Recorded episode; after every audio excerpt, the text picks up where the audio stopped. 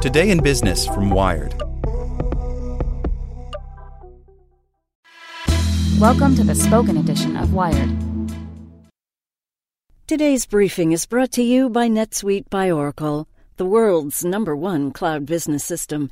NetSuite gives you the visibility and control needed to make smart decisions and grow with confidence. Save time and money and gain agility and scale by managing your company's finances in one place, in real time, from your desktop or phone. Start today. Start right now. NetSuite is offering valuable insights with a free guide, seven key strategies to grow your profits at netsuite.com/wired. Get your free guide at netsuite.com/wired. How to raise media-savvy kids in the digital age. Experts' tips and tricks for helping your younglings think critically about what they see on TV and social media. This story is part of a series on parenting from surveilling our teens to helping our kids navigate fake news and misinformation by Megan Herbst. What does it mean for a kid to be media literate? It sounds generally positive and important, like a good dental checkup or a flawless report card. The field is broad and definitions vary, but the main thrust of literacy education is to prepare our children to be adept at accessing, creating, and thinking critically about all types of media. As parents, we can struggle to wrap our heads around a carousel of premium, user friendly, and questionably educational media choices and the thought of sitting through the 57th viewing of The Land Before Time 2, the longest hour and 13 minutes of juvenile folly ever created, even if it's for our very precious child's well being, can be dread inducing. Among millennials, the first generation of digital natives, 17 million are now mothers, but their recollections of navigating AOL Instant Messenger and Napster as tweens haven't necessarily prepared them to curate a child friendly media diet in 2020. According to the latest research, though, encouraging your children to think critically about the media they're consuming is much more important than playing screen time babysitter. You don't have to wait until your kids are able to deconstruct Toni Morrison novels either.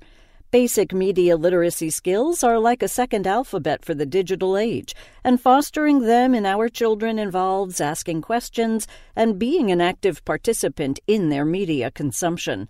Here are some age appropriate tips from a handful of media literacy experts who also happen to moonlight as parents. Start them early. A few years ago, on Christmas morning, my five year old daughter squealed with unhinged glee as she unwrapped a Num Noms lip gloss truck. It was all she had wanted for Christmas, and she quickly broke down the packaging to discover that the lip gloss, despite looking like ice cream, was not at all edible. It smelled edible and looked like glittery unicorn poop but the treacherous instruction manual revealed the truth of the matter. It was a hard lesson. Even if the jubilant ponytailed girl on the commercial was depicting tasting the gloop, my daughter could not, and those diabolical marketers had tricked her. Developmental psychologists say that children younger than seven or eight simply can't understand the persuasive intent behind commercials. Because of this cognitive limitation, media literacy efforts have long ignored this younger age group, focusing on middle and high school students instead. But media literacy, like any other skill, can benefit from a strong foundation in the early years, according to Faith Rogow, an expert in early childhood literacy and the founding president of the National Association for Media Literacy Education. It's easier to help children develop habits around media use, inquiry, and reflection in the early years than it is to wait until they are defiant middle schoolers, Rogow says. Introducing a child to the difference between a commercialized version of a product or toy, say a polka dot pink truck filled with kawaii eyed ice cream animals and miniature glitter shakers, and the toy itself can be one way to break down that cognitive barrier. Your five year old might just shake their tiny fist at the injustice of the sticky, inedible reality. You can also play the what are they trying to sell game with kids this age, Rogow says. During a commercial break, see who in the family can be the first to guess what the ad is trying to sell. Most of all, parents should be aware of their own media habits. Think of it like driving, Rogow says. We're not going to turn over the car keys to our toddlers, so we aren't exactly teaching them to drive yet, but they are learning about rules of the road from what we do. At the Charlotte Mecklenburg Library in North Carolina, media literacy educator and doctoral student Jamika Anderson helped establish an active reading program for young kids. With active reading, parents do not read the words in the book, Anderson says. As you go through the pictures in the book, you're asking questions like What color is this bear? What do you think the bear is going to do? Anderson says this is a way to build media literacy skills beginning in preschool, equipping kids to become critical thinkers by helping them take an active role in their consumption of pictures and other visual media. Don't fear the algorithm. Ian O'Byrne is a digital literacy researcher and former grade school teacher, but he also has two very accessible research subjects his son, nine, and daughter, four. In 2019, O'Byrne, along with five other researcher parents, conducted a study on an oft overlooked branch of digital literacy information security and algorithms, specifically, how children interact with and understand them. These algorithms make decisions about our lives, O'Byrne says. We start to wonder when should we start talking to individuals about algorithms and power and about trust and truth in these tools. How do we explain this to our kids? He acknowledges that even most adults don't fully comprehend what happens to our information online or on the Internet of Things, so getting a more thorough grasp of digital security and information sharing is an important place for parents to start. O'Byrne and his colleagues haven't yet published their results, but he says they've found two effective strategies that stand out.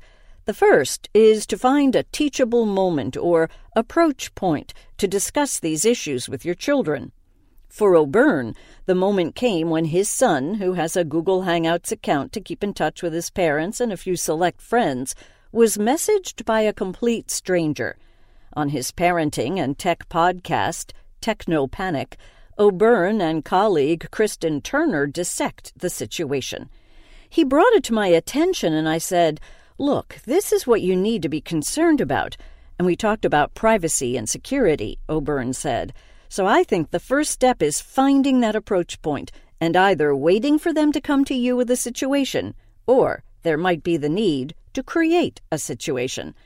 Creating that situation is the second strategy.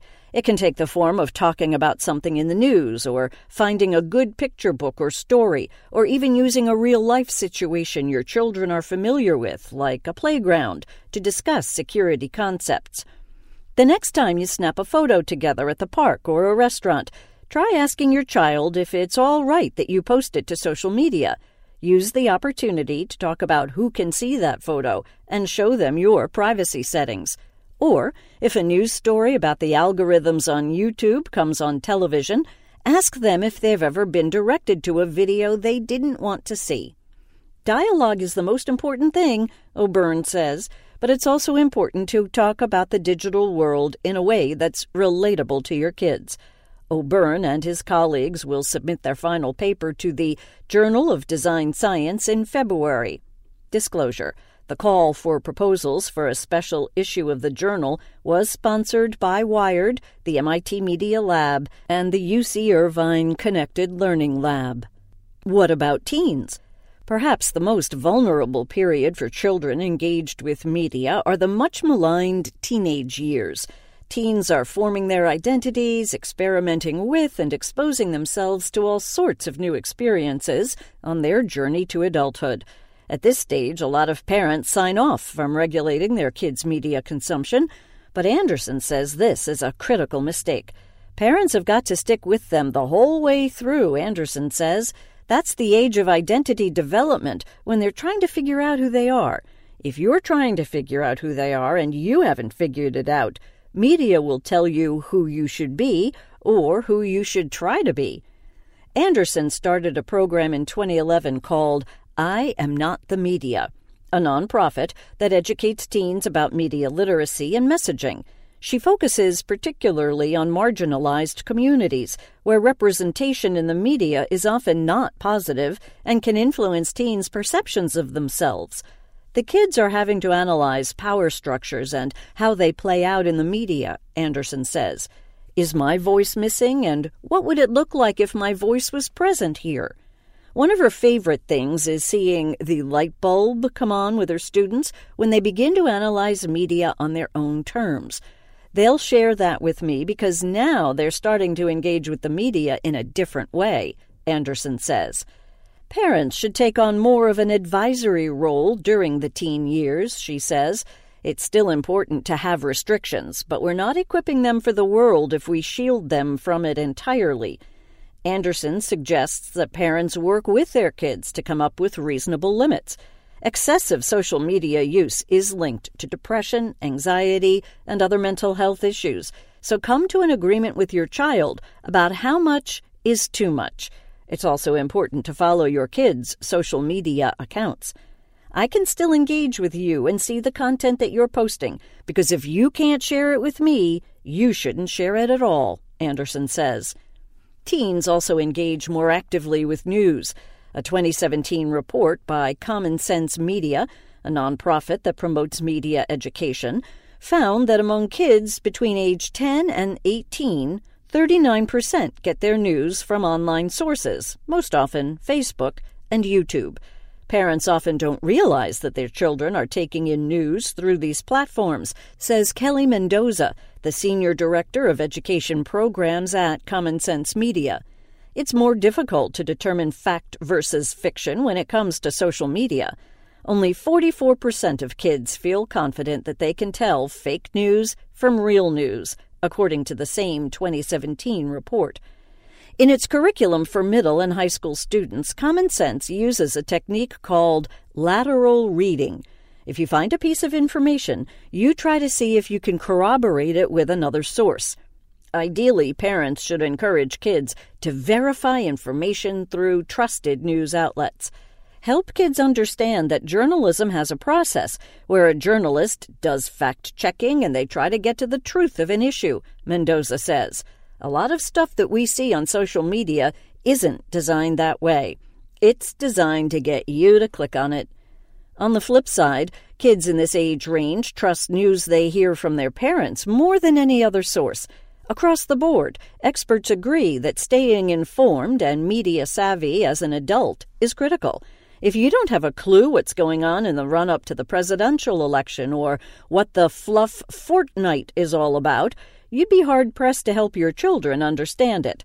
We're more likely to believe things that we hear from our friends and family than from any random information source, Anderson says. So you are a form of media, and it's important for you to vet the information that you're sharing as well. The key, Anderson explains, is not to tell your children how it is, but to teach them how to question why it is. If this seems at odds with how many of us remember our upbringing, that's because it is.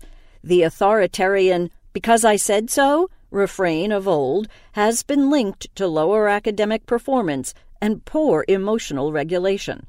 So, while it may cause a few headaches in the present to coach your children to willfully ask why, you'll be setting them up for an adulthood where they don't default to the latest social media platform or authority figure to answer that question for them.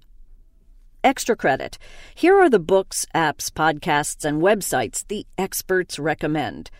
A Guide to Screens in Moderation for Busy Families the Art of Screen Time How Your Family Can Balance Digital Media and Real Life by Anya Kamenetz. A Non Draconian Guide to Media for Younger Kids.